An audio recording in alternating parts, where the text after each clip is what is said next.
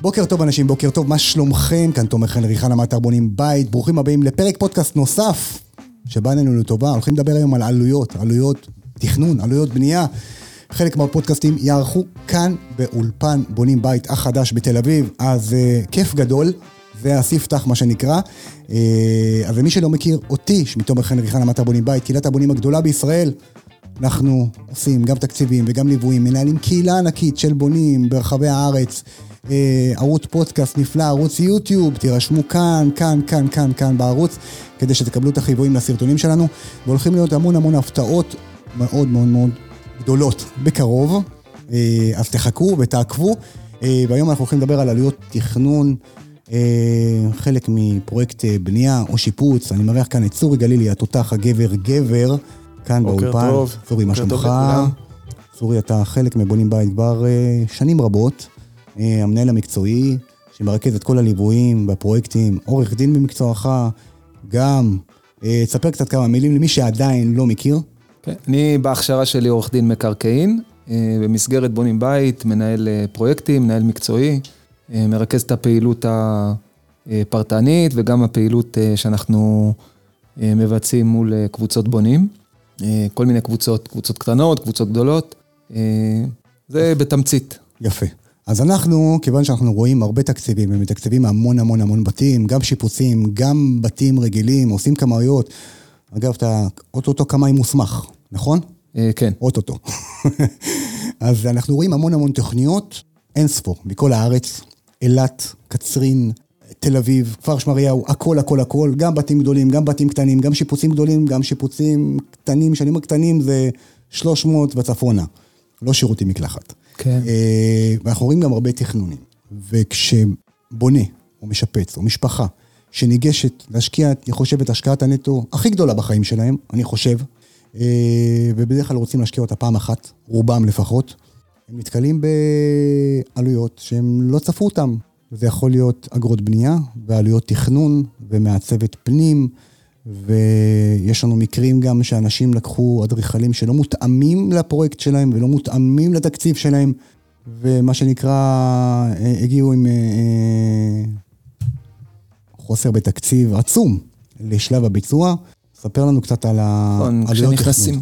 כן, כשנכנסים לפרויקט בנייה צריך להביא בחשבון שיש בעצם ארבעה סוגים של עלויות. עלויות רכישה, שזה רכישת מגרש בעצם. כן, כל מה שקשור ברכישה של המגרש, תשלומים למינהל, תשלומים לרשות המיסים, מס רכישה, תשלומים ליועצים, כשזה רלוונטי, עורך דין וכאלה. שמאי, עורך דין, חשוב גם בשלב רכישה לעשות התכנות אדריכלית, אז גם מכניסים במקרים מסוימים אדריכל לתמונה. גם בדיקה של השטח, כאילו... למרי. לפני שקונים שטח, לראות שהשטח מתאים לרצונות שלנו. כי אם אני רוצה מרתף והשטח לא מאפשר לי, אז... נכון. ההמלצה שלנו במקרים מסוימים, אפילו להביא יועץ קרקע ולבחון את הקרקע, כי זה דבר שיכול להפתיע מאוד. מאוד, מאוד, מאוד, מאוד. ויש לזה חשיבות גדולה. אז כל זה תחת עלויות רכישה. שזה יהיה פודקאסט נפרד, וזה עולם שלם, חבל על הזמן. לגמרי. בנוסף, יש לנו את עלויות התכנון, על זה אנחנו מדברים היום. יש את עלויות הבנייה, ולא לשכוח, גם יש את עלויות האכלוס. גם okay. זה אה, עולה כסף, וגם לזה צריך להקצות אה, תקציב. כמה? שאלת המיליון דולר. ביחס לעלויות האכלוס? ביחס לכל העלויות. אני מתחיל עכשיו לתכנן בית. יש לי מגרש, קניתי מגרש, עלה לי ארבעה מיליון שקל, עשרה מיליון שקל, או קיבלתי אותו מהמדינה. זה לא משנה. בסוף, העלויות האלה תופסות אותי. כמה? אני עכשיו מתחיל לבנות? אין לי מושג. כן, אז אה, לכן... אה... בסוף סך כל העלויות זה נגזרת של הדרישות התכנוניות, גודל הבית, זה מורכב מהרבה מאוד דברים. זאת אומרת, זה יכול לנוע בין מאה אלף שקל למיליון שקל. נכון, עכשיו כשמדברים על עלויות למטר, אז צריך להבין לגבי זה, שלרוב לרוב לא מתייחסים בכלל לעלויות תכנון, שזה סדר גודל של כעשרה אחוזים מסך כל הפרויקט, זה יכול להיות גם הרבה יותר, זה יכול להיות גם כן קצת פחות. Okay. ולא מתייחסים לעלויות אכלוס, בטח שלא לעלויות רכישה.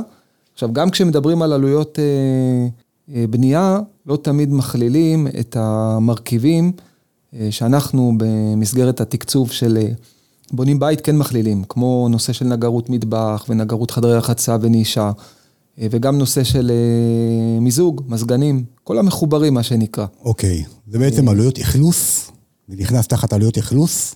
לא, נושא של מחוברים, נגרות מטבח, נגרות חדרי רחצה ומיזוג, נכנס תחת עלויות בנייה. אוקיי. מה נכנס לי עלויות אכלוס שאנשים לא לוקחים בחשבון? עלויות אכלוס, מכשירי חשמל. תאורה? גופי תאורה. אוקיי. שטיחים, תמונות, הום סטיילינג. ספות, חדרי ילדים. כן, מיטות, ארונות, כל מיני הלבשה של הבית, תכולה. יש כאלה שמתכוונים לרכוש את הכל חדש, ויש כאלה שאומרים, אנחנו נסתדר, נעביר מה שיש, נשען על הרצפה התקופה, על המזרן. כמה בממוצע עלויות אכלוס ככה, בין כאלה שיש להם ובין כאלה שאין להם? כן, צריך להביא בחשבון פלוס מינוס בין אלף ל-אלף וחמש מאות שח למטר, כמובן שזה גס מאוד ו... השמיים הם הגבול, מה שנקרא. כן, כן. הבנתי. אז בואו נחזור לעלויות תכנון. יש לי מגרש, אני מחפש אדריכל, מעצבת פנים. תחת עלויות תכנון אנחנו בעצם מכלילים כל מה שאנחנו נדרשים לשלם עליו בשלב התכנון. החל... משני הבעלי מקצוע הראשונים, שזה אדריכל ומודד, כן? אי אפשר להתחיל תכנון בלי מודד, וכמובן אי אפשר בלי אדריכל. ומעבר לזה, יש את הקונסטרוקטור, ויש יועצים, ויש להזמין תיק מידע, וצריך יועץ אינסטלציה, ויועץ קרקע, ויועץ איתום. אז מה הסדר הנכון? לאן אני ניגש ראשון? כן, מבחינת השלביות, כמובן... הגורם הראשון שניגש אליו זהו האדריכל, הוא ינחה גם לגבי אה, המודד, ביצוע המדידה. כמה עולה כל דבר? אדריכל, כן. למשל? אדריכל... שזה גם משתנה. כמובן, כן. אדריכל, כשאנחנו מדברים על אדריכלות, אז הכוונה לתכנון האדריכלי. אנחנו מוציאים החוצה אה, את הנושא של עיצוב פנים, ואדריכלות נוף. אדריכלות. כלומר, גמרי. כל מה ש... אה, רלוונטי לנושא תכנון הבית, תכנון הפנים של הבית, תכנון החוץ, חזיתות, חתכים, הגשת הבקשה להיתר, כל הבירוקרטיה מול הוועדה המקומית, תהליך הוצאת ההיתר, בהמשך זה גם חתימות על כל מיני מסמכים, עריכה של תוכניות עבודה, גם אדריכלות, בדרך כלל אדריכל מבצע גם תוכניות חשמל, מיקומים, שקעים והדלקות, רשימות כאלה ואחרות, משתנה מאדריכל לאדריכל, יש כאלה ש... ממש זולגים לתחום העיצוב פנים, שמכינים כבר תוכניות הנמכות ומיזוג. תוכנית נגרות וכו'. נכון, וכו'. נכון. זה מאוד משנה מה אנחנו, איך אנחנו ניגשים לאדריכל, מה מגדירים לו, מה הציפייה שלנו לקבל ממנו, כמובן אנחנו, נכון שנגדיר תקציב. מה הטווחים של עלויות אדריכל מהניסיון שלך, אנשים שסגרו כבר דה פקטו, לא תקציב? כן, זה נע החל מ-ארבעים וחמישה אלף שקלים, אנחנו מדברים על בית בסדר גודל של כ-מאתיים מטר. בצפונה. בצפונה, יש כמובן פחות מזה, אבל כשאנחנו מדברים על אדריכלים מנוסים, בעלי שם, עם הידע המקצועי הרלוונטי, ו... שמבינים את העבודה ואת המשמעות שלה, את כל האינטראקציה עם הבונים, זה בעצם לבלות עם אדריכל תקופה של לפחות... שנתיים. שנתיים, כן. תקופת התכנון בערך שנה, שנה פלוס, ואחרי זה גם יש את הביצוע, הוא עושה פיקוח עליון, הוא בסוף איתנו גם להוציא את התעודת גמר, אז אנחנו מדברים על קשר ארוך טווח. אז אמרנו ארבעים וחמש צפונה, מאוד תלוי בבית, כן בריכה, לא בריכה, מערכות, איזה סוג בית, גם הגודל שלו. יש כאלה, נתקלנו גם במקרים של לקוחות שהפרוטה לא הייתה מצויה, הפרוטה לא הייתה נמצאת בכיסם עמוק, והם לקחו אדריכלים שבמהות שלהם מתכננים מאוד יקר. אז גם אדריכל צריך לדעת לבחור. זאת אומרת, אין בעיה לשלם לאדריכל המון כסף, אבל אם לא מגדירים לו תקציב, אנחנו יכולים להתקל ב... במצב לא נעים, בלשון המעטה. נכון. אז כשאנחנו מדברים על אדריכלים בסדר גודל הזה של מ-ארבעים וחמישה אלף שקלים, כן, לכיוון ה-שישים, שישים וחמישה אלף שקלים, אדריכלים שמתכננים בצורה טובה, איכותית, סטנדרטית, זה יתבטא גם בעלויות שיהיו בהמשך, שזה יהיה בהתאם, זה גם כן התייחס לבית שהוא סטנדרטי, צריך לשים לב, כמו שאמרת, האדריכלים, אדריכלי יוקרה, שכבר השכר דירה שלהם מגיע לכיוון ה-מאה וחמישים אלף שקלים, נגיד מאה וצפונה, גם מתבטא בעלויות של הבית, כל מיני אלמנטים שעלו הרבה מאוד כסף, אז גם את זה צריך להביא בחשבון. כן, זה לא בהכרח הדברים האלו, אבל... כן, צריך לדעת לבחור אדריכל. אוקיי, מעצבת פנים? לגבי עיצוב פנים, אז יש אדריכלים שזה חלק מהמענה שלהם, זאת אומרת, אפשר להפריד, אפשר לתת התייחסות רק לאדריכלות, ולהוסיף את הרכיבים של העיצוב פנים.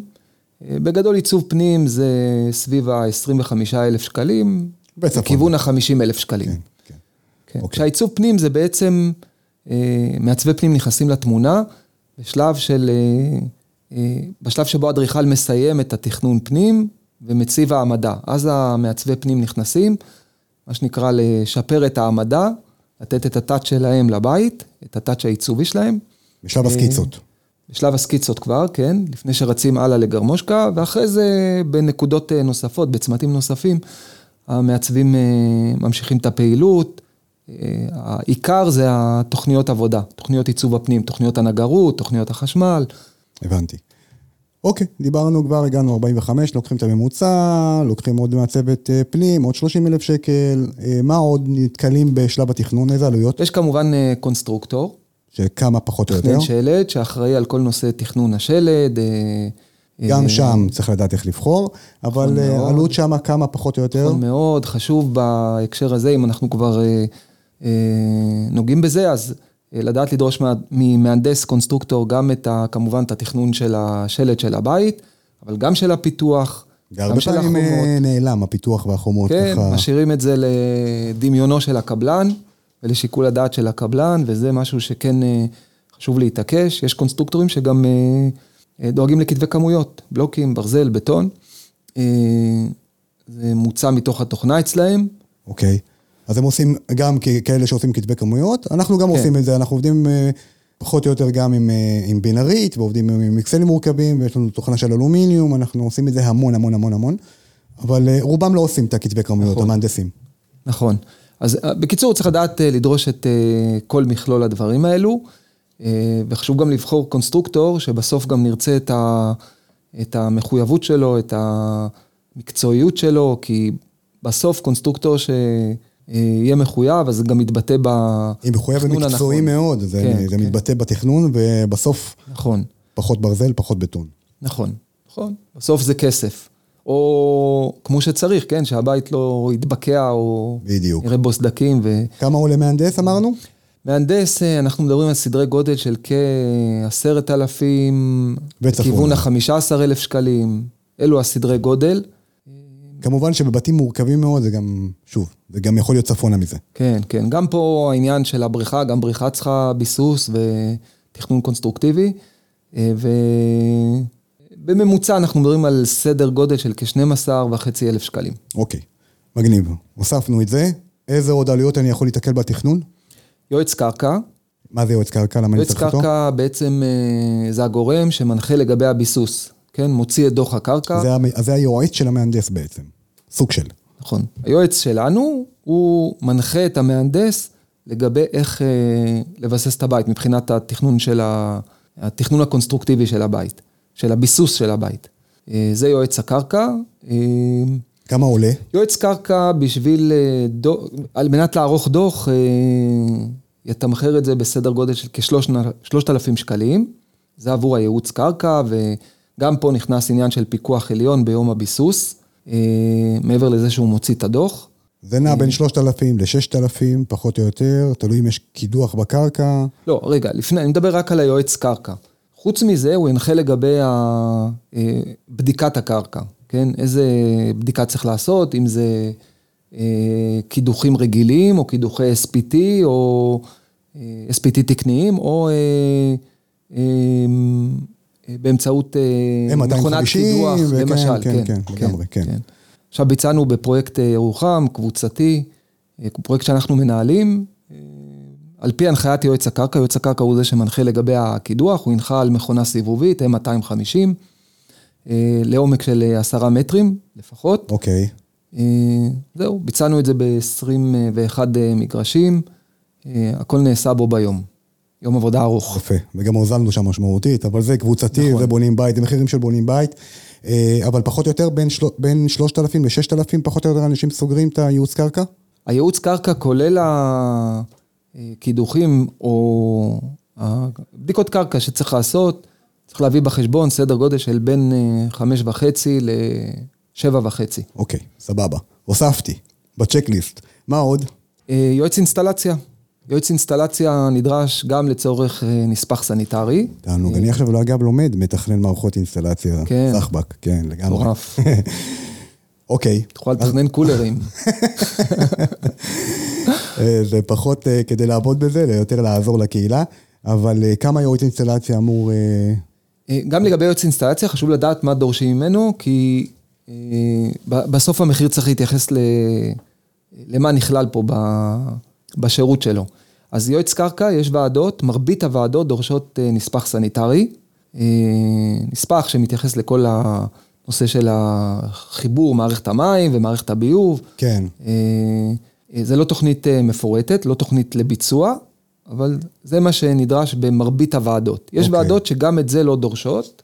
נדיר, אני חושב, לא? מסתפקות ב... התקלת כן, בוועדות כן. שלא דורשות? התקלת? כן, ועדות מעטות. וואלה. מאוד נדיר. מאוד נדיר. ההנחה גם ש... שעם הזמן כולן ידרשו, כל הוועדות. זה לא, זה לא סביר שאין זה לא דרישה לגבי זה. נכון. אנחנו, ההמלצה שלנו... זה לא להסתפק רק בנספח סניטרי, שזה אפיון רעיוני, עקרוני של התשתית, תשתית האינסטלציה והסניטריה. אנחנו ממליצים לבצע תוכניות עבודה.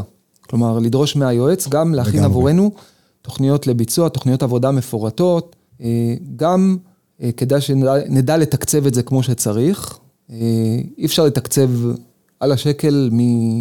מתוך נספח סניטרי, וגם כדי שבסוף ההצעות מחיר של הקבלנים... תפוח לתפוח. בדיוק. יהיו בדיוק בהתאם להצעה, לא שכל אחד ימציא את עצמו, ובהתאם למה שנוח לו ייתן את ההצעה. אז גם להכין תוכניות עבודה.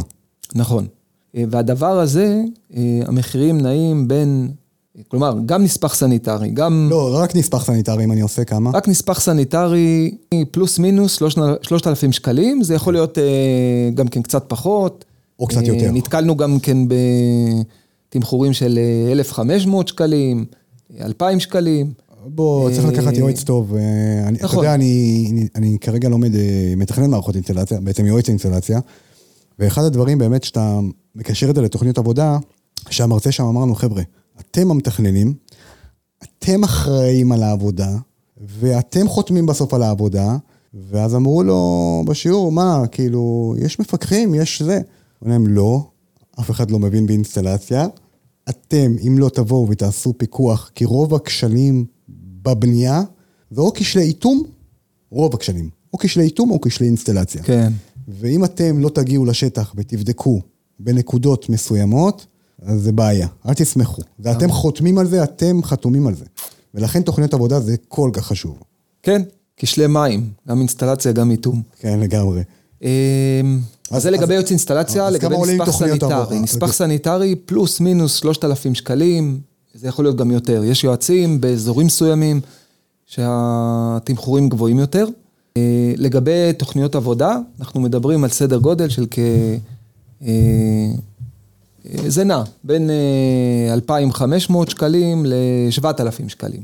הבנתי. אנחנו נתקלים בהצעות מחיר לייעוץ אינסטלציה, לבית סטנדרטי, שוב, מאתיים מטר, בלי בריכה, כן? סדרי גודל של כ-שבעת אלפים, תשעת אלפים שקלים, וגם יותר מזה. בבתים שיש בהן מורכבות בנושא הזה של האינסטלציה, יש בריכה, יש מערכות נוספות, אז אנחנו כבר כן, יכולים לקבל הצעות מחיר. שעושים, כן, לגמרי. כן. אז הוספתי גם את זה, אוקיי. כן. נגיד... הוספתי... לא, אבל רק להגיד שזה יכול להגיע גם ל-חמישה עשר אלף שקלים ליועץ אינסטלציה. כן, ראינו גם את זה, לגמרי. אז סבבה, מה עוד? יועץ... יועץ ליועץ. בטיחות, כן. יועץ בטיחות, מרבית הוועדות לא נדרש, אבל גם כאן יש איזושהי דינמיקה כזאת בוועדות של לדרוש, לפחות לצורך הוצאת תוכנית התארגנות, לנושא של כיבוי אש, לנושא של בריכה, דורשים יועץ בטיחות. לגמרי. אז... בערך אלפיים שקל? כן. אוקיי. זו עלות לא גבוהה יחסית, די זניח, זה הסדר גודל. אוקיי. יש כאלה, אגב, דיברתי עם כמה אדריכלים, לתקופה האחרונה, בעיקר בשנה האחרונה, יש אדריכלים שמשתמשים יותר ויותר ביועץ מיגון. זאת אומרת, העבודה מול הגה מאוד קשה לאדריכל, והיום ברישוי זמין, ברגע שאתה שולח את התוכניות ואתה טועה או קורא משהו, אתה צריך לחכות ארבעים וחמישה ימים. והם לא רוצים לחכות ארבעים וחמישה ימים, אז הרבה מהם לוקחים יועץ מיגון. מיגון. כן, האדריכל סוחר אותו. כמובן שמועמס על הלקוח בסוף, כן? אז uh, צריך לקחת בחשבון עוד אלפיים שקל לדבר הזה. לא תמיד, אבל uh, כן, קורה. כן. יועץ מיגון אנחנו פוגשים בפרויקטים... Uh... של בנייה רבויה. כן, כן, כן. אבל גם בבנייה פרטית זה קורה. בבנייה מסחרית, אבל כן. בבנייה פרטית זה קורה. באופן כללי יש עוד יועצים, שזה אד-הוק, מה שנקרא, כלומר רלוונטי לבית עצמו, שאנחנו נמליץ, או שהבונה, עם האינטואיציה שלו, כן יחליט כן למנות, יועץ בידוד, יועץ תנועה, יש מקרים. יועץ אקוסטיקה, היו מקרים שבתים באו לנו בונים שבנו במקומות שהם אקוסטיקה, היא קריטית. אז לקחנו יועץ אקוסטיקה, אבל יש גם יועץ תנועה, נכון? כן, יש יועץ תנועה, יש יועץ חשמל, בתחום הבנייה הפרטית. לא, אבל מה דורשים הוועדות? יועץ חשמל זה לא דורשים. כן, גם יועץ תנועה לא נדרש בפרויקטים... אבל יש כאלה מהוועדות שכן. דוגמה רמת גן, אני חושב שהם דורשים את היועץ הזה. פחות מכיר את זה, לא נתקלנו, אישית לא נתקלתי, אבל... יועץ תנועה ייכנס לתמונה, לא משנה סוג הפרויקט, ברגע שיש איזושהי הפרעה לתנועה, או שצריך לתת מענה לגישה של הולכי רגל, גישה של רכבים, מעבר של רכבים, אז כן, אז, אז תהיה דרישה ליועץ תנועה. בבנייה פרטית, לרוב... כמה, לרוב... אלפיים, אלפיים וחמש מאות פחות או יותר? כן, זה סדרי גודל. מה עם אגרונום? כן. זה נתקל הרבה. עכשיו, דרך אגב, כל הנושא הזה של בטיחות, תנועה, כל הנושא של התארגנות ו... וגישה זה בעצם, לרוב מתרכז אצל יועץ אחד, יועץ הבטיחות. הוא יודע לתת מענה גם לנושא הזה. חלק מתוכנית התארגנות זה גם התייחסות לנושא התנועה. אגרונום? אגרונום, אגרונום רלוונטי. מה זה אגרונום? אנשים שמקשיבים, אגרונום? מה? מה? מה? למה צריך אגרונום? האמת, גם אני לא יודע, נראה לי... לא, לא ראיתי אף פעם אגרונום במציאות. אגרונום... כשיש צורך לכרות עץ, להעתיק, כל נושא השמירה לטבע, מה שנקרא, שמירת העצים וכו', זה דבר שהוא באחריות אגרונום, במקרים שזה רלוונטי, אז דורשים חוות דעת אגרונום. ועוד אלפיים שקל? קצת יותר, אלפיים וחמש מאות. ועוד העלות של העתקה של העצים, שזה משהו אחר. כמובן, כן, זה בנפרד. כן, לגמרי. האגרונום לא עושה את זה. לגמרי. מה עוד? אז כמו שאמרנו, יש יועצים שיכולים להיות רלוונטיים, לפי הדרישות של הבית, נגיד נושא של בריכת שחייה. אנחנו, הסדר הנכון זה למנות יועץ תכנון לבריכה, מישהו שיתכנן את כל נושא חדר המכונות, והבריכה, והנושא של האינסטלציה והחשמל, כל התשתיות שרלוונטיות, אז גם את זה יש לנו, כשיש נושא של בריכת שחייה, גם בנייה ירוקה, יש כאלה שרוצים לבנות בנייה ירוקה, וגם שם נכנס יועץ בנייה ירוקה, עוד אלפיים פה, אלפיים שם, אלפיים שם, כמובן בונים בית, תקציב, סופר חשוב, כאילו, הכי חשוב. יפה, אז עכשיו זה עובר לחלק הביצועי, גם עדיין בשלב התכנון. במעבר הזה של בין התכנון לביצוע, אז יש כמובן את הנושא של, הרבה פונים אלינו עוד לפני רכישת המגרש, ועוד לפני... גם מינוי האדריכל, או גם כן קצת אחרי, כדי להבין למה הם נכנסים מבחינת העלויות. אז לשם זה נועד היועץ בנייה, גם לראות מבחינת התזרים והיכולת המימונית שלהם. go no go. go no go תקציבי וגם מימוני. כי זה שבאופק אני אוכל לעמוד בתקציב, אבל אני לא אליט התזרים במועדים הרלוונטיים, אז זה גם משהו שאני צריך להתייחס אליו כבר בשלב ההתחלתי. ובלי להבין בתקציב, אני גם לא יכול לתת את המענה שהמימוני תזרימי. כן. כמובן ביצוע תקציב, שגם זה נכנס תחת יועץ בנייה. אז אוקיי, אז תקציב, סבבה, אנחנו עושים, בעצם מי שהולך איתנו בתקציב, אז אנחנו מלווים אותו, מלווים אותו תקציבית לכל אורך הדרך עד לביצוע. זאת אומרת, אנחנו בשלבים, אם, אם צריך תיקונים בשלב הסקיצות, אז אנחנו עוצרים אותם, חבר'ה, האלומיניום פה אהבתם על עצמכם, דו לקרקע, או דברים אחרים, זה חשוב כדי לא להמשיך להגשה, ואז אנחנו קצת אה, בבעיה. אז חשוב בשלב סקיצות, חברים, לעשות תקציב, סופר חשוב, וזה הציל לא מעט בונים. כן. תקציב אנחנו חוזרים על זה כמו מנטרה, להיכנס כן, לפרויקט כן, בנייה, ממש. כבר בשלב ההתחלתי שלו, מוקדם ככל הניתן, להיכנס לפרויקט בנייה בלי תקציב, זה פשוט לגמרי, לא אחראי. לגמרי. זה לא נכון, זה לאמר, והתקציב זה תהליך. זה לא קורה באחת, לא עושים שגר ושכח, זה לא איזה להכניס ליווי, נתונים כן, ולקבל בדיוק. פלט. זה תהליך זה שנלווה לו ייעוץ, ובעצם ניהול של התקציב.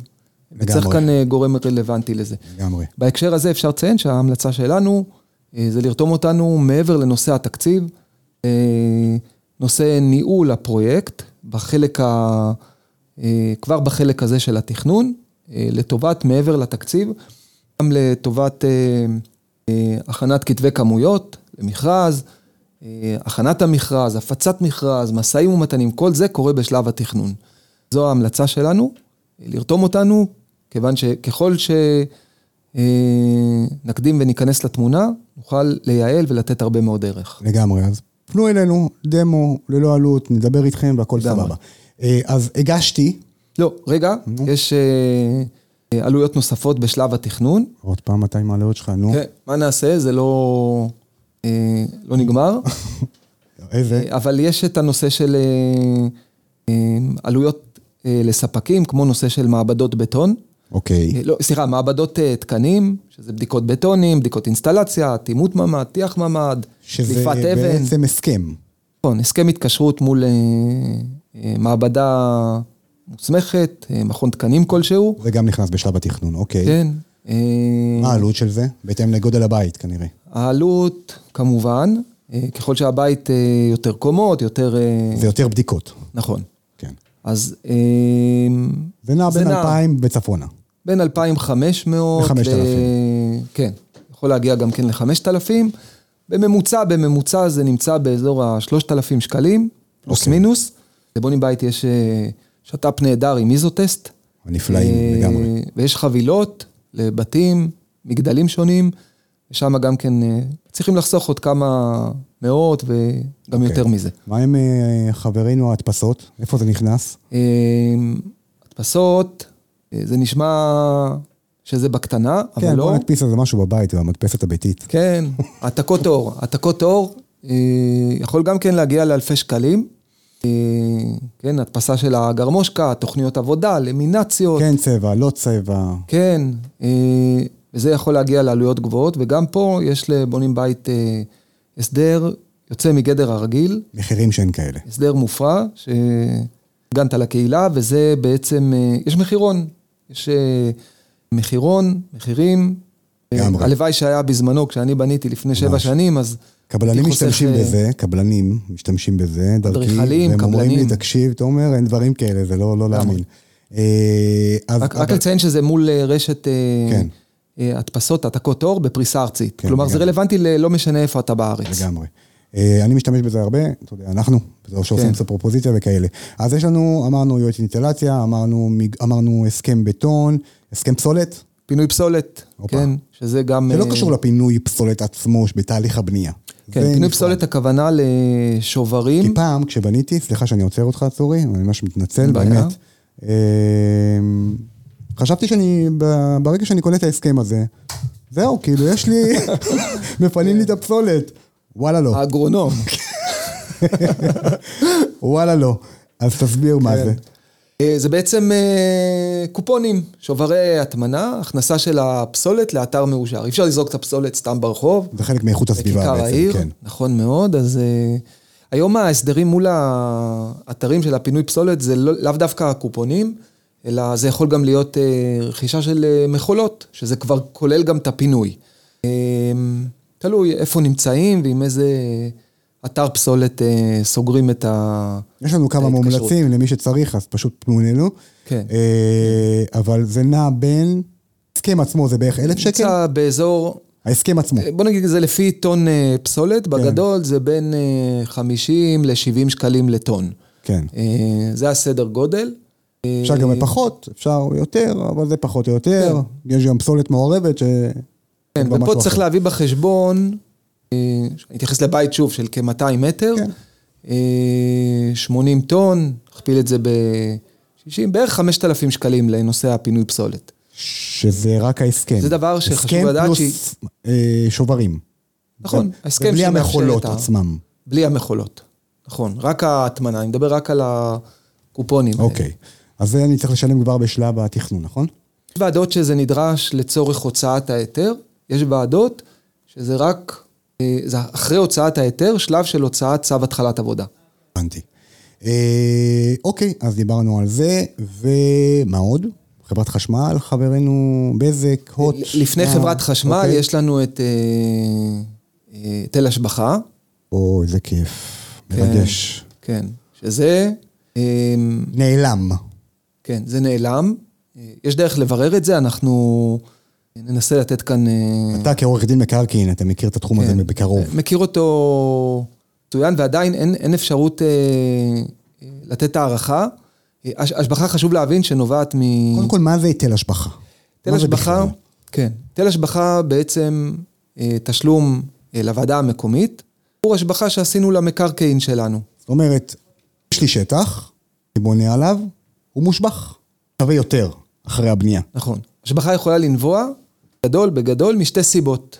סיבה אחת, שהנכס נרכש לפני תקופה, לאחר תקופת הרכישה שלו, לאחר מועד הרכישה, בעצם השתנתה הטבע, אוקיי?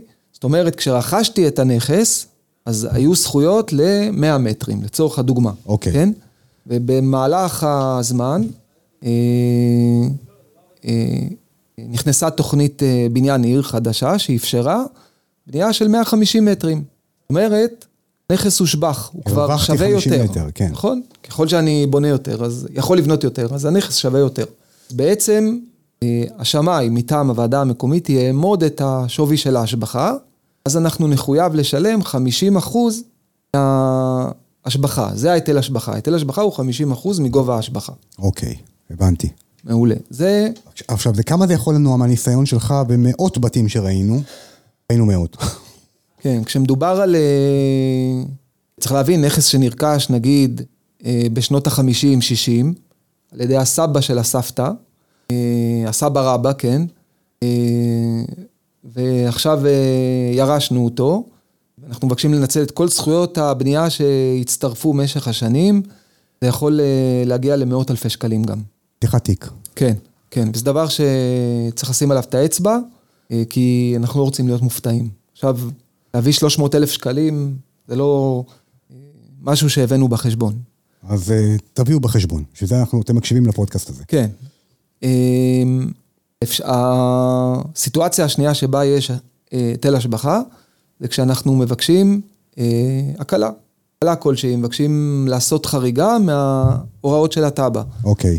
לצורך הדוגמה, אנחנו רוצים לחרוג מקו בניין, אנחנו רוצים להגביע את המרתף, אנחנו רוצים לעשות כניסה אה, חיצונית, כל מיני דברים שמתאפשרים על, ידי, על פי התב"ע המקומית, כן? לא בכל ועדה הכל מותר. ברור. אה, אז גם כן יעמדו לנו את השווי של ההקלה, אה, ונשלם חמישים אחוז היטל השבחה. מפנקים פסה. אותנו, מפנקים. כן, עכשיו אם אנחנו רוצים לדעת אה, מה יהיה גובה היטל ההשבחה, אז יש כמה דרכים. ושוב, זה לא... אין דרך... נכונה, במרכאות. אין דרך לוודאות מוחלטת בנושא הזה, כי גם, גם הוועדה לא תדע להגיד לנו, כי בעצם זה הולך לשמאי חיצוני, שעושה בעצם את הניתוח, ואז עומדת ההשבחה. אבל בגדול, האפשרות שלנו זה לפנות לשמאי, שיעשה לנו הערכה. עצמאי. עצמאית. לשלם לשמאי, שישת אלפים שקל. שמאי מקרקעין. כן. שידע להעריך לנו את גובה ההשבחה ולתת לנו בעצם אינפוט לגבי למה אנחנו צפויים. אפשר לפנות גם למחלקת ההשבחה, או לגורמים בוועדה המקומית שאחראים על נושא ההשבחה, ולנסות לקבל מהם גם אינפוט למקרים דומים, כי בסך הכל מקרים חוזרים על עצמם. לא תמיד זוכים לשיתוף פעולה, אבל אפשר לנסות. אפשר גם לנסות מול האדריכל, יכול להיות שהאדריכל גם נתקל במקרים כאלו בוועדה המקומית הספציפית. רק חשוב לא לשכוח את הנקודה הזאת, שבכל מקרה נידרש איכשהו לשלם את היטל השבחה, או המוכר, או המוכר, או הקונה, או יש כאלה ששילמו כבר. כן, לא, לא תמיד. כשמדובר על מגרש שרכשנו עכשיו, אנחנו כקונים, זה לא מעניין אותנו, השבחה, אלא אם כן, שוב, בתוכנית, ביקשנו לנצל הקלות כלשהן. הבנתי. אז נושא ההשבחה, יש דרך לברר אותו, כל מיני בדיקות, לפעמים גם יש איזה שכן, שבדיוק במצב שלנו, הוא גם ירש את זה לפני, הוא ירש את זה עכשיו, וזה נרכש גם כן בשנות ה-שישים. אותו דבר כמונו, ובנה פחות או יותר כמונו, אז אנחנו נדע לקבל סדר גודל. אוקיי, יש לנו אגרות בנייה. רגע, אבל ציינת הקלות, כשאני עושה הקלות, יש לי גם עלויות פרסום, בננה, ב-whatever. נכון מאוד. כן. חשוב לקחת את זה בחשבון, זה, נכון. זה מאות שקלים, זה לא עכשיו איזה, זה, אבל, אבל זה עוד כסף. כן, אנחנו בממוצע מתקצבים את זה סביב ה-שלושת אלפים שקלים, זה פרסום בשני עיתונים, או אפילו תלוי בדרישות, פחות. הוצאת מכתבים, כל כן. מיני... אפילו הרבה פחות, שלושת אלפים כן, זה הרבה. כן, זה תלוי מאוד ב... בדרישת הפרסום, ובמקרה כן. הספציפי. זה יכול לנו הרבה מאות, לאלף אלפיים, ככה זה מאוד תלוי. כן, עכשיו... אגרות בנייה, דיברת. אגרות בנייה. אגרות בנייה, צריך להבין שזה שם כולל, כן? כי יש גם את אגרת הבנייה, אגרת בנייה זה דבר שהוא אחיד, הוא על פי חוק התכנון, אנחנו מדברים על סדר גודל של כ-שלושים ושלושה שקלים. למטר, מטר תכנון, כאילו אם יש לי בית של מאתיים מטר, כפול שלושים ושלוש. נכון. אוקיי. נכון, כפול שלושים ושלושה שקלים, זה אגרת הבנייה. יפה. אבל תחת אגרות הבנייה, יש עוד היטלים ואגרות, יש היטלי טיול, היטלי ביוב, תאגיד מים, אז גם את זה אנחנו צריכים להביא בחשבון. איך אני מברר כמה? הדרך הכי פשוטה לברר מה המחיר הכולל, כן? של הוועדה. וזה בנפרד, כן? הבירור יהיה בנפרד, מול הוועדה ומול התאגיד מים. שלושה היטלים, כאילו גדולים. כן, אז מה שקשור בוועדה, שזה אגרות בנייה וטיול, היטלי טיול, זה מול הוועדה המקומית. יכולים להגיד לי... כן, כן, זה גם מופיע ב... אפשר להיכנס לאתר של הוועדה, ולנסות להבין משם. אוקיי. אבל הכי טוב לפנות, או טלפונית, או לשלוח מייל, לבקש להבין. כאילו, לשלוח לימי גוש חלקה, הם יכולים להגיד לי פחות או יותר מה העלות? בדיוק. כן, סדרי גודל, וגם מול התאגיד מים, באותו אופן, לפנות אליהם, ולהבין מה יהיו הסדרי גודל. בגדול, נושא אגרות הבנייה, זה נע מ-שלושים ושלושה שקלים למטר, יש ועדות שלא מחייבות בכלל טיול ותאגיד מים. בסדר? וואלה. כן. אז כל מה שאני אצטרך שלם, אני בונה בית מאתיים מטר. שבעת אלפים שקל, מתראות. נכון. כן. ויש מקומות שזה גם מגיע ל-ארבע מאות שקלים פלוס למטר. בנס ציונה, אני חושב שזה סביב ה-ארבע מאות ועשרים שקלים למטר. סך הכל, גם אגרות, גם היטלים, גם תאגיד מים. אחותי רוצה לבנות בנס ציונה, אז אני קורא לך מפה, לימור, עוזבי. שחררי. אז אם אני בונה בית של שלוש מאות מטר בנס ציונה, אז אני דרש לשלם כמעט מאה וארבעים אלף שקל. שזה המון המון כסף. נכון, נכון. צריך להביא את זה בחשבון, באגרות. הבנתי, זה חלק מעלויות התכנון. נכון. אוקיי. מה עוד? חברת חשמל? חברת חשמל. חברת חשמל, אה, המצע שלנו, כשאנחנו פונים לחברת חשמל, אה, לבקש חיבור חשמל זמני בקבוע. ככה זה נקרא, חשמל זמני בקבוע. אוקיי. בסדר? אנחנו כבר אה, נבקש את גודל החיבור בהתאם לצרכים הסופיים שלנו. בסדר? לא לצורך החשמל הזמני. אנחנו הולכים לבנות בית מאתיים וחמישים מטר, עם מערכות כאלה ואחרות, אנחנו כבר צריכים להתייחס לגודל החיבור, ועל זה נשלם. איך אני יודע בתור צרכן, כמה גודל אני צריך? הרי אם יש לי בריכת שחייה, אז אני כבר צריך שלוש כפל שישים ושלוש, נכון? או שאני טועה. כן. הדרך לשים את האצבע... זאת אומרת, גודל החיבור זה בהתאם לגודל, כמה צריכת חשמל אני הולך לצרוך. אבל אני בתור צרכן, אין לי מושג, כמה בריכה צורכת, כמה חדר מכונות צורך, כמה... חימום תת-רצפתי צורך, כמה מזגנים צורכים, אני לא יודע לעשות את זה, איך, כן. אני, איך אני יודע? לגבי באופן כללי חיבורים לחשמל, גדלי חיבורים, אנחנו מדברים על שלוש עשרים וחמש, השלוש זה בעצם מייצג את התלת פאזי, את השלוש פאזות, והאספק זה בעצם ה-עשרים וחמש, כן. כן. אז יש לנו בעצם שלוש עשרים וחמש, שלוש ארבעים, שלוש שישים ושלוש, וגם שלוש שמונים ועלה. שמונים ועלה, כן. ההמלצה שלנו, כשאנחנו מדברים על בתים, בתים פרטיים לא פחות מ-מאה וארבעים מטר, בגדול. יכול להיות בית של מאה ועשרים מטר, זה חריג מאוד, כן. נדיר מאוד, אבל מאה וארבעים, נגיד ככה, עד מאתיים מטר, לא פחות מ-שלוש על ארבעים. אם בעבר היינו מדברים על שלוש עשרים וחמש, בבית בגודל של מאה וארבעים. היום, היום זה כבר לא. כן, כן. כן. כבר צריך uh, להתכונן גם להרחבות עתידיות, גם לשיקי טעינה של רכבים חשמליים, מערכות uh, uh, שצורכות חשמל. Uh, אז בגדלים של מאה וארבעים... כמה uh, עולה לי שלוש כפול ארבעים? שלוש ארבעים פלוס מינוס, זה מאוד משנה אם זה בית בודד, דו, כן? אבל בגדול צריך להביא בחשבון סביב ה-שנים עשר אלף שקלים. מרגש. שלוש שישים ושלוש זה כבר קופץ ל-שישה עשר אלף שקלים. ל-שלוש שישים ושלוש המלצה זה גם לכאלו שעושים נגיד מ-מאתיים מטר צפונה. אוקיי, הבנתי. כבר ללכת לגודל חיבור הזה. שוב, זה לא חובה. אפשר להסתפק גם עם שלוש על ארבעים לבית של מאתיים ועשרים מטר. המלצה שלנו זה תוספת של כמה אלפי שקלים בודדים. זה... להתכונן לעתיד. אוקיי. זהו. בקיצור, הנושא של חברת חשמל יכול להגיע לסביב ה-שבע עשרה שמונה עשרה אלף שקלים, ויותר מזה קצת. הבנתי. יש עוד דברים בשלב התכנון ששכחנו אותם? שלא הבאנו בחשבון כרגע? כן, יש. יש לנו הדמיות. אוקיי. הדמיות יכול לבוא גם כן עם מדריכל, כחלק מה... חבילה שלו. מההצעה. כן. ואו שזה... מהדריכל נקבל רק תלת ממד, וכל הרינדור, הפיכה של זה לפוטו-ריאליסטי, כן. בעצם זה יעשה על ידי איש הדמיות. אוקיי. הדמיות, עולם ומלואו, אבל בגדול, בגדול, צריך להביא בחשבון סדר גודל של כ-חמשת אלפים שקלים. אוקיי. הדמיות פוטו-ריאליסטיות, נצא שלנו זה לבצע, כי זה כלי עבודה אה, לפרויקט. לא רק אנחנו משתמשים בזה לצורך החלטות על הבחירות העיצוביות שלנו, שגם זה שווה כסף, כדי שלא נתחרט, שנעשה נכון. משהו, שנראה את זה פוטו-ריאליסטי, אבל גם קבלנים משתמשים בזה, וכמובן גם אדריכלים, זה עוזר לכולם להבין טוב יותר את ההתחברויות, להבין טוב יותר את המבנה. לגמרי. ואת החוץ שלו, לא רק את זה. אוקיי. והדמיות, לרוב, אנחנו מדברים על הדמיות חוץ, פיתוח, החוץ וכו'. אבל כמובן, אם הפעוטה מצויה בכיס, כמו שאמרת, אז ללכת גם על הדמיה של הפנים. הבנתי. הדמיות... זה סדר. משהו שאני מאוד ממליץ לעשות ולבצע, בטח ובטח בשטחים שהם גדולים, זה אדריכל נוף. מעולה, זה בדיוק... אז זה משהו שאנשים קצת מפספסים, ודיברתי עם כמה בונים שאמרו, איי, זה בסה שלא לקחתי. ממש ככה. נכון.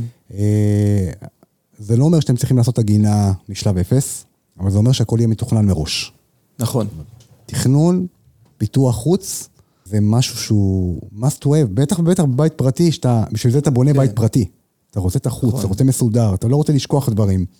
והדריכל נוף כמה עולה פחות או יותר, אז שמות עלוי גם הגודל של ההגינה. אולי כן. לחדד לגבי הדריכל פיתוח ונוף, שיש הדריכלים, שהמענה שלהם לגבי הפיתוח והנוף, אני לא מדבר לגבי הגינון, איזה שתילים ואיך לפזר את הצמחייה וכו', אלא... על סידור, על הפריסה של כל הפיתוח והנוף, יש אדריכלים שעושים את זה ברמה מאוד מאוד גבוהה. ואז אני באמת לא יכול להסתפק בזה. יכול להביא אחרי זה מעצב גינות שיתפח לי את הגינה, יתכנן לי את הגינה. גנן. כן. גנן מיומן. מעצב גינות. עכשיו, הפיתוח והנוף, כמו שאמרת, נכון, זה לא... זה, זה על כל ה... מה, מה הבעיה? הבעיה היא שהבית מתוכנן פיצוץ. פגז. כן. כן. תכנון... לעילה ולעילה, כמו שאומרים. ואז אנחנו רואים בעצם תלאי בחוץ. הגבעים לא נכונים, ההתחברויות, הפריסות, לא מתוכנן. רואים שיש שם, שהחוץ לא, לא קיבל את הטאץ' התכנוני. כן. התכנוני העיצובי. אז בגלל זה, אה, במקרים שאין מענה כמו שצריך מצד האדריכל, אה, אז כדאי, ההמלצה זה גם לקחת אדריכל פיתוח ונוף.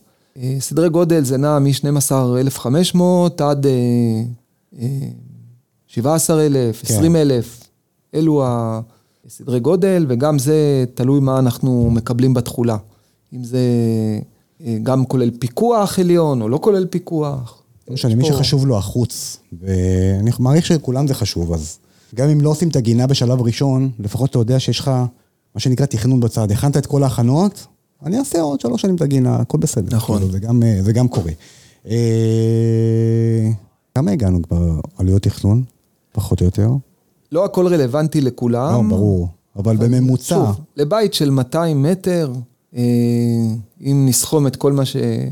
נהיה יעילים, כן, ניגש כמו שצריך ובצורה יעילה, אז אנחנו נגיע לסדר גודל של כ-מאה שמונים מאתיים אלף שקל, עלויות תכנון. בצפון, יכול להיות כמובן. גם קצת פחות, יכול להיות גם קצת פחות, יכול להיות, כמובן, אם, אם לקחנו אדריכל ב-מאה ועשרים אלף שקל, אז אנחנו כבר כן. נחרוג מזה, בצורה משמעותית. אז, אז, אז אינה, קודם כל עלויות התכנון מאוד עלו, כי דרישות היועצים, אני כשאני בליתי ב-אלפיים ואחת עשרה, בוא, רוב, היו הרבה דרישות שציינו פה לא היו קיימות, לא ביקשו ממני בכלל. אז היום כן מבקשים. אז אם הייתי בונה היום את אותו בית, אז הייתי מוציא יותר על עלויות התכנון. אבל כמו שאמרת, חשוב לגשת, נכון, יש דברים שאפשר לחסוך בהם, ויש דברים שאין מה לעשות, חברת חשמל אני חייב לעשות, והיטל השבחה אני חייב לשלם, או שלא. כן. אבל כן, לגשת נחמד, לעשות צעד, צעד אחרי צעד, חברים. כמובן שהכל צריך להיות משולב, עם תקציב בנייה תבואו אלינו, נעשה לכם תקציב בנייה, נסדר לכם את הראש, ניתן לכם טיפים איך לחסוך, בשלב, לא, לא, לא איך לחסוך את שלב התכנון, אבל איך לחסוך בבנייה אחר כך. זאת אומרת, לא, שלא, אני אתכנן משהו שיעלה לי שלושה מיליון שקל, ויש לי רק שני מיליון. אז זה חשוב מאוד. אני חושב שאיבדנו כמה מאות אלפים. איפה איבדנו? ברמי, אצל מנהל מקרקעי ישראל. אה, כן, אמרנו שנעשה פודקאסט רק על רמי. נכון. זה פודקאסט רק על רמי. נכון, נכון, אבל לא בדיוק איבדנו, כי בהקשר של... הלכו לנו לאיבוד כמה מאות אלפי שקלים. כן, כן. בדרך כלל אנחנו את עלויות מנהל מקרקעי ישראל מייחסים לשלב הרכישה, כי זה נוגע למגרש. אבל... זה כן קשור בתכנון, כי בסוף אם אנחנו רוצים לבנות בית בגודל מסוים, הסכם חכירה מול רמי מאפשר לצורך הדוגמה לבנות עד מאה ושישים מטרים, אז אנחנו נצטרך לעשות איזשהו הליך, איזשהו מהלך מול רמי או של רכישת הבעלות, הקניית הבעלות, או בעצם לשלם על ה... לקבל תשלום דמי הסכמה וכו', ואז אנחנו יכולים פה לחטוף לא מעט כסף. זה כבר גם יכול להגיע ל-שלוש מאות ויותר מזה, וגם זה סכום כסף מאוד משמעותי. אבל שוב, זה לא חלק, נגיד, הומוגני מהנושא של התכנון. זה כן יותר מיוחס למגרש, כי בגדול אם המגרש הוא טאבו, אז הדבר הזה בכלל לא מעניין. אבל גם לזה... אני צריך לתת את הדעת לזה. כרגע, אם אתם בשלב תכנון ונכנסים מתכנון או רכשתם מגרש, שימו לכם בראש בצד, שזה קיים. נכון. תעשו את הבירורים שלכם. יש לנו מקרים שבונים ירשו מגרש באזור ביקוש, במרכז הארץ, ברמת השרון או בהרצליה. לצורך הדוגמה, שמחים וטובי לב, באפס שקל המגרש. איזה כיף. אבל אז... קיבלו. יש את החיבור של רמי, של מינהל מקרקעי ישראל, ביחד עם... יחד עם... היטל ההשבחה. טרח זה, זה שש מאות שבע מאות אלף שקלים, חגיגה. ולפעמים יותר מזה, וגם יש להם לקרות עץ, זה אגרונום פלוס ה-שלושת אלפים הקריטה, וההעתקה שלו. זה מה שנקרא, שלח אותך לבית חולים, זה רק להרוג אותך, זהו. כן. טוב, בסדר. חטפת גם את העץ בסוף. טוב, אז קודם כל אנחנו נעשה פודקאסט רק על רמי, וכל המיסים והרכישת מגרש, זה, זה בגמרי שלך, אני פחות מבין בזה. אבל נדבר גם על זה כי זה מאוד מאוד חשוב, וגם בפודקאסט הבא אנחנו נדבר קצת על עלויות בנייה וטיח וריצוף, וניכנס ככה לעומק. אז תשארו קרובים, חברים, אני מקווה שנהנתם. אם יש לכם שאלות או שכחנו משהו או משהו קרה, לא יודע, אנחנו פה בתגובות, משהו חופשי. צורי, תודה רבה. משפט לסיום. כן, רק כן, כן. ההשקעה בתכנון היא קריטית לגמרי, כי זה בסוף פוגש את התקציב. תוכנית מסודרת מלאה, כן, לגשת מסודר, זה נוגע בכסף בצורה ישירה. לגמרי. צורי גלילי, תודה רבה לך. תודה. חברים, okay. תודה רבה לכם. אוהבים אתכם, שאחלה שבוע. ביי. ביי.